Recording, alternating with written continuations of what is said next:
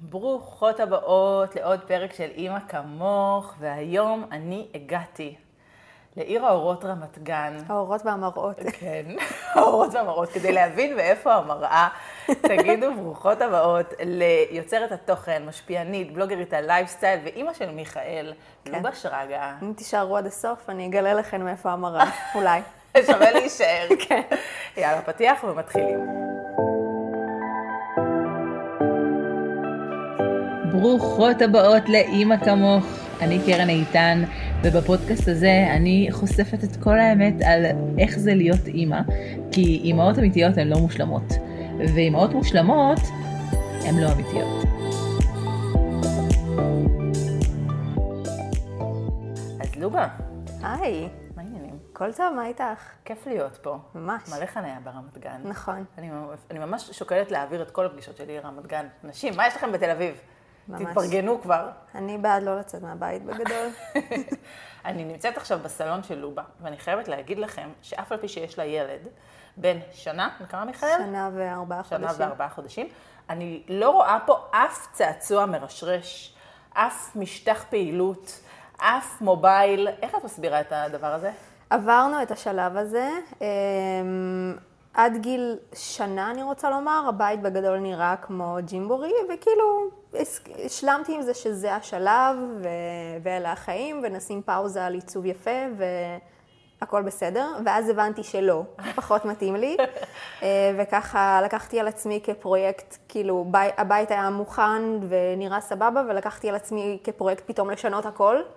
אה, אז, אה, אז באמת זו הסיבה שאת לא רואה הרבה stuff של, ה, של ילדים בסלון, הכל אצלו בחדר, אה, יש בלאגן כשהוא חוזר הביתה, הכל סבבה, בלאגן שמח אני קוראת לזה, ואני פשוט אוספת את זה. ואת חיה עם זה בשלום. כן. עם הבלאגן. כן, לגמרי. לא, זה, זה מרשים אותי שאת מצליחה להגיע לבית במצב כזה, שבאמת זה נראה שאין פה ילד. כן, זה נראה שכרגע אין פה ילד, אני גם עובדת מהבית, אז א', אני נמצאת פה כל הזמן, וב', יש לי יותר זמן כנראה מנשים שעובדות במשרד כזה לסדר את הבית, אה, אז אני מקפידה על זה, זה חשוב לי. וזה משהו שחשבת שככה תהיי? זאת אומרת, היה לך ברור שהילד, שמיכאל בעצם לא יפריע לה איך שהבית שלך נראה, איך שסגנון החיים שלך נראה. קודם כל, לקחתי בחשבון שמיכאל לא יפריע, הוא לא בא לחיים שלי כדי להפריע.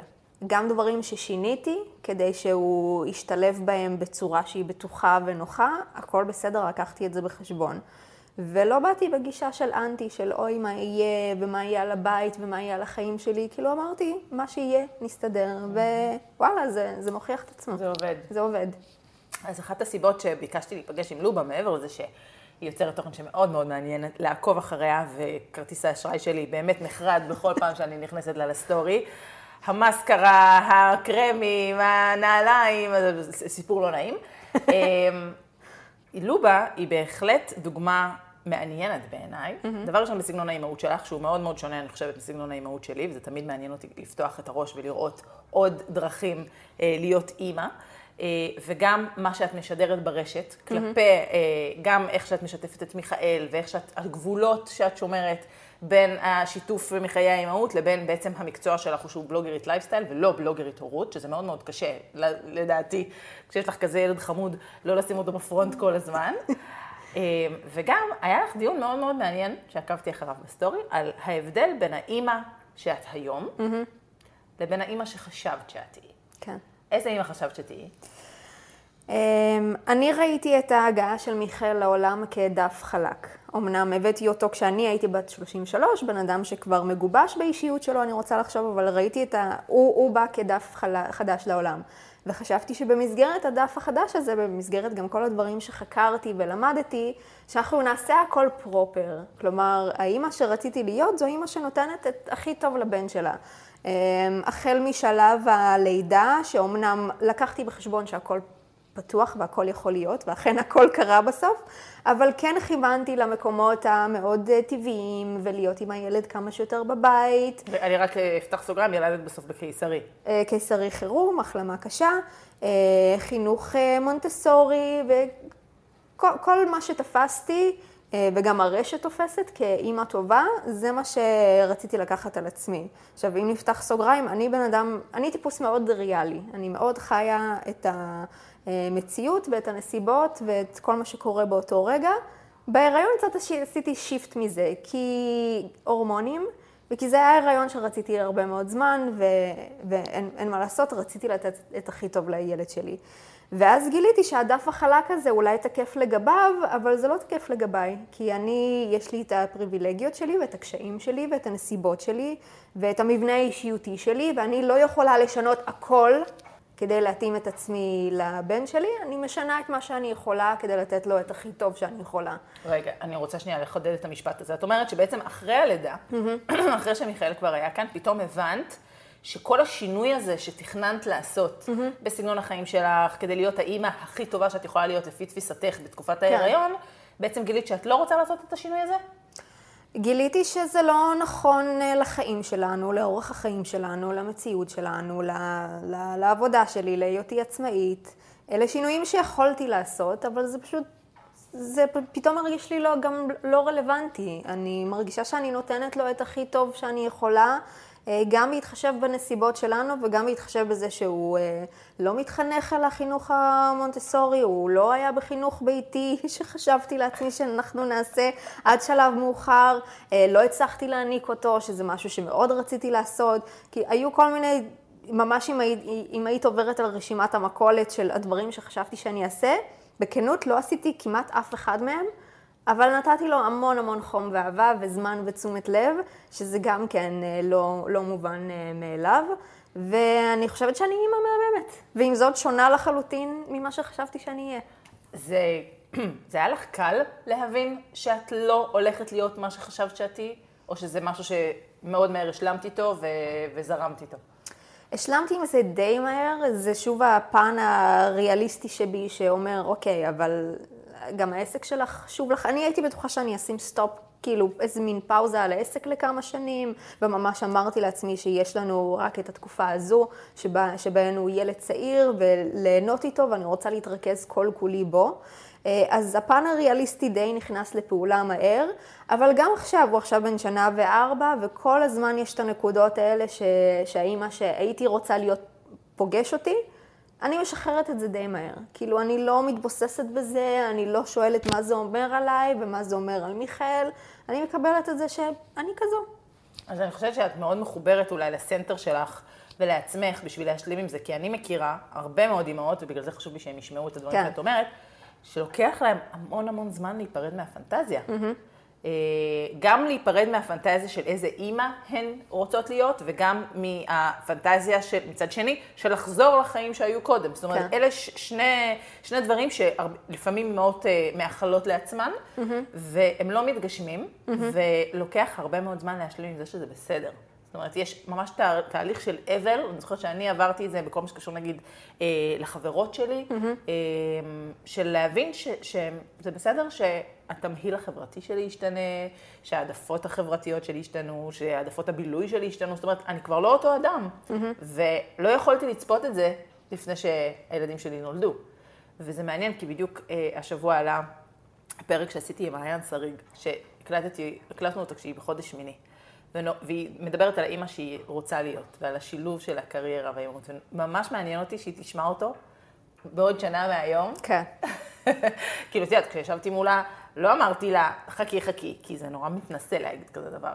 אבל זה ברור לי שלפעמים אנחנו לא יכולות לדעת איך אנחנו נרגיש. ובאמת, הדבר הכי טוב שאפשר לעשות זה לבוא בלי התובנות האלה אה, והתקוות האלה, למרות שזה נשמע מוזר, אבל פשוט לראות מה יקרה, את באמת לא יכולה לדעת.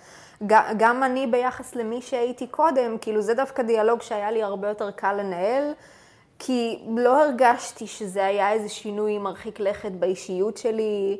אמ, הרגשתי מחוברת למי שהייתי קודם, לא הייתה לי ציפייה לחזור לאותו דבר בדיוק. כאילו, הבנתי באיזשהו שלב שנפלתי איפשהו על, על איזשהו ספקטרום בין האישה שהייתי לפני הלידה לאישה שחשבתי שאני אהיה, mm-hmm.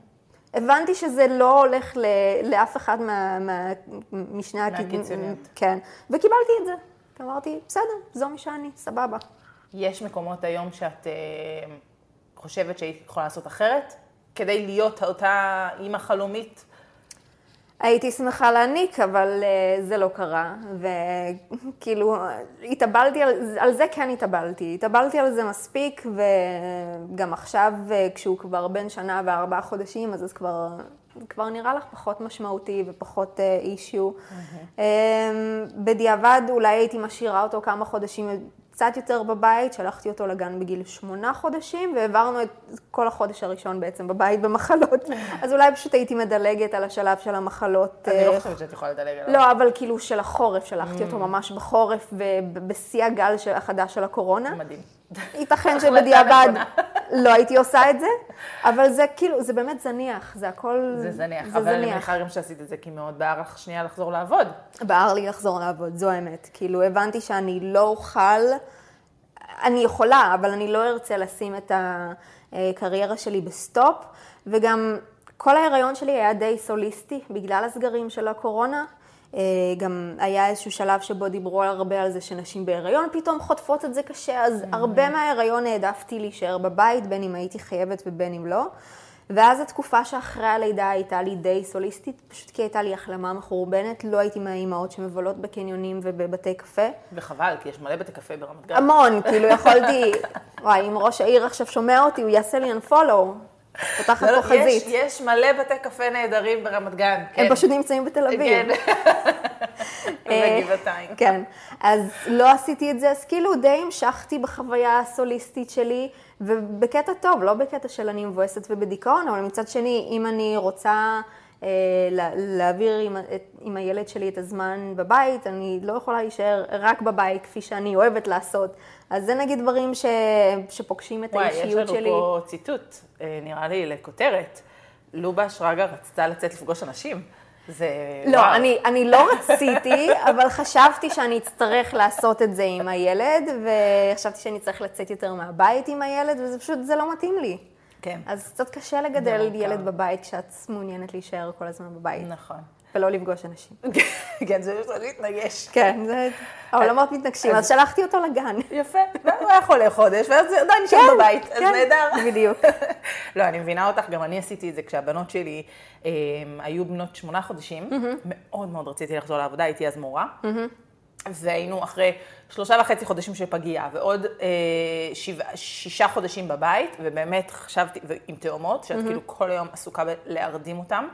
אה, זה היה ממש ממש קשה, והייתי חייבת לחזור לעבוד, ממש רציתי לחזור לעבודה, וזה היה דצמבר, כמו שאת אומרת, תחילת החורף, עוד טרום הקורונה, אה, ופשוט גייסתי את אימא שלי ואת חמותי, אה, וחזרתי בחצי משרה, והם פשוט באו שלוש פעמים בשבוע לטפל בילדות שלי כדי שאני אוכל לחזור לעבודה, ובמרץ הם נכנסו לגן. אני מאוד מאוד מבינה את הפשן הזה לחזור לעבודה ולחזור לשגרה ולחזור לחיים שהיו לך קודם, זה לא באמת לחזור לחיים שהיו לך קודם, כן, אבל אה, כן להחזיר לעצמך קצת אה, עצמאות על הסדר יום שלך. כן. ומצד שני, דרך אגב, יש הרבה אימהות שעושות את המסלול ההפוך, נכון. מה שאנחנו מתארות שעבר נכון. שתינו. שהן בטוחות שהן ירצו לחזור לעבודה, והן יהיו אימהות קרייריסטיות, והן יקנו בכסף את כל העזרה שאפשר, mm-hmm. ואז פתאום הן מגלות שהן רואות... לא זה גם ספציפית דיון שאני מנהלת לא מעט עם העוקבות שלי, אה, ממש שאלתי אותן מה, מה חשבתן שתרצו שיהיה, לעומת מה שקרה בפועל, וזה באמת המסלול ההפוך אה, שקרה בסופו של דבר. אבל אני שוב אכניס את זה שאני עובדת מהבית ו, ובעלת אה, עסק משלי. שזו לא הייתה החלטה קשה ודרמטית כמו לחזור uh, למשרד. ואז נכון. סביר להניח שזה היה משפיע מאוד על מהלך ההתנהלות שלי. Uh, במקרה שלנו זה באמת לא היה כזה דרמטי. אני נמצאת כל הזמן בבית, עובדת, הגן שלו נמצא במרחק דקה, דקה הליכה, אז זה הרגיש כן, לי הרבה לא יותר נוח ודרסטי ופחות אה, שינוי קיצוני כמו אם הייתי צריכה לחזור למשרד. זו החלטה באמת נכון. משמעותית. כשהילדים שלנו, כששלושת הילדים שלנו נולדו, שנינו היינו שכירים, mm-hmm. וזה באמת היה לפתוח את הגן בשבע בבוקר, לשים כן. אותם שם ולאסוף אותם בארבע. אה, ולהתחיל, מה שנקרא, משמרת ב', אה, כן. אחרי שאת כל היום עובדת. אז זה באמת הייתה החלטה מאוד משמעותית, וזה נורא נורא הגיוני שיש נשים שמרגישות שהן לא מוכנות לזה. כן. למרות שהם חשבו שהם יחזרו לעבודה ברגע שאפשר, אה, ובאמת יש לנו הרבה נשים ש... אה, יש לי את שבט אימהות, את התוכנית ליווי לאימהות אחרי לידה, ואחת מנשות המקצוע שעוזרת שם הרבה מאוד, זה מאמנת אישית למציאת קריירה. למה? כי הרבה מאוד נשים מוצאות את עצמן אחרי הלידות, פתאום אומרות, רגע, אני לא רוצה לחזור לעשות את מה שעשיתי קודם.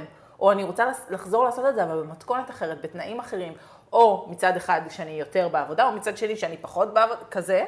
אה, אנחנו ממש, אה, שאלתי אותך קודם על האבל והאובדן, אם, אם, אם היה לך תהליך כזה, כי הרבה פעמים אנחנו ממש מתקשות mm-hmm. לקבל את זה שאנחנו רוצות דברים אחרים.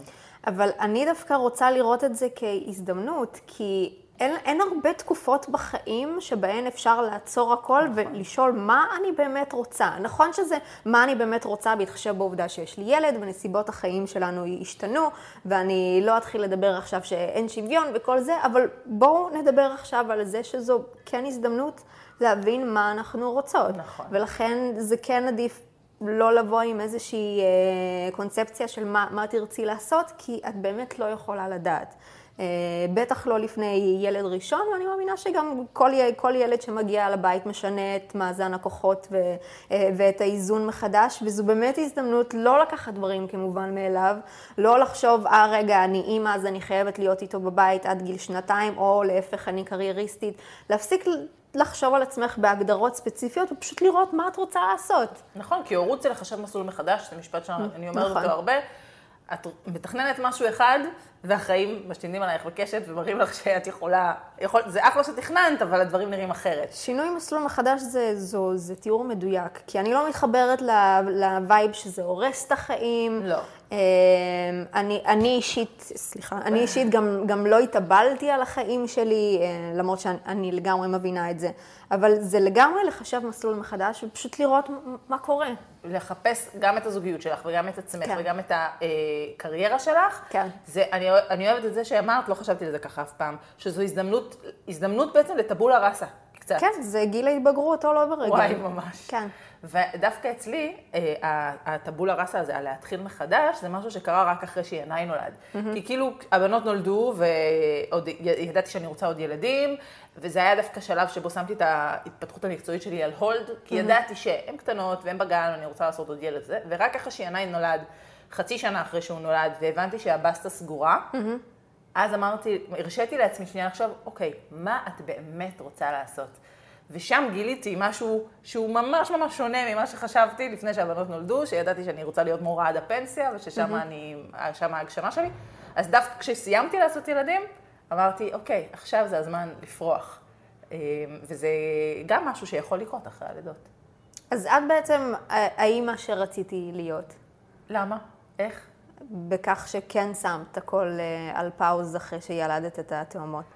אמ, אני לא חושבת שזה היה באופן מודע, mm-hmm. אבל היום בדיעבד, כשנשים אומרות לי שהן נורא נורא רוצות uh, לעשות שינוי מקצועי, לצאת יותר, לבלות יותר, uh, והילדים עוצרים אותם, אז אני אומרת, לה, אני אומרת להם הרבה פעמים, תורידו שנייה רגע ציפיות מהתקופה הזאת, mm-hmm. כי זו באמת תקופה שכמו שאמרת, יש לי פרק שלם בפודקאסט הזה, בעונה הראשונה דרך אגב, על למה אימהות עוצרות את הקריירה שלהן.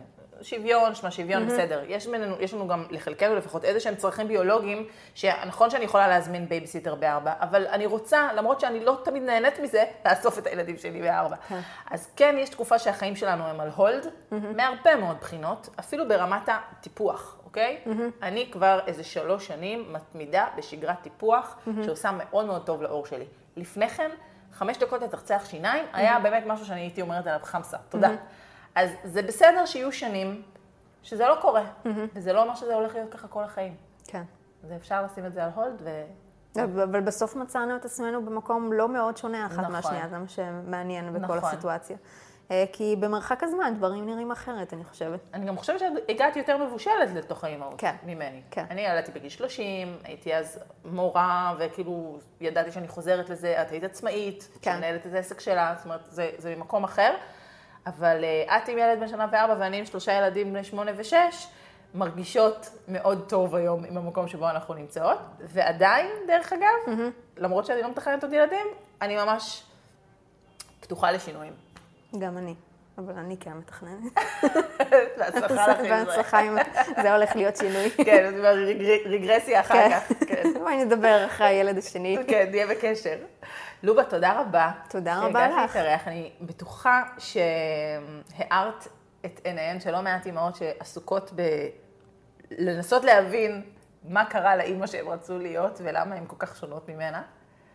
באמת המסר שלי הוא פשוט אל תבזבזו את האנרגיה הזו. כלומר, אני כן בעד התבוננות פנימית, ואני כן בעד לנתח הכל, אה, אני לגמרי בעד לנתח הכל, אבל באמת, ברגע שתשתחררו מהדמות הזו, וזה נכון לגבי המון דברים בחיים, אני חושבת שזה פשוט קיצוני באימהות. הרבה פעמים אנחנו צריכות לשחרר את הזוגיות שחשבנו שתהיה לנו, ואשת הקריירה שחשבנו שנהיה, וכשאנחנו משתחררות מזה, אז אנחנו מגלות גם על עצמנו וגם על החיים, שזה... אנחנו פנויות לגלות. יש פנאי, כן, גם ככה הפנאי המנטלי מצטמצם נכון. כשאת אימא. אז אם תשחררי גם את הפנאי המנטלי של לחשוב מי יכולת להיות ואיפה זה פוגש אותך ואיך זה משפיע על הילד שלך. ולהתאכזב מעצמך. ולהתאכזב מעצמך, אה, יהיה לך הרבה יותר טוב. נכון.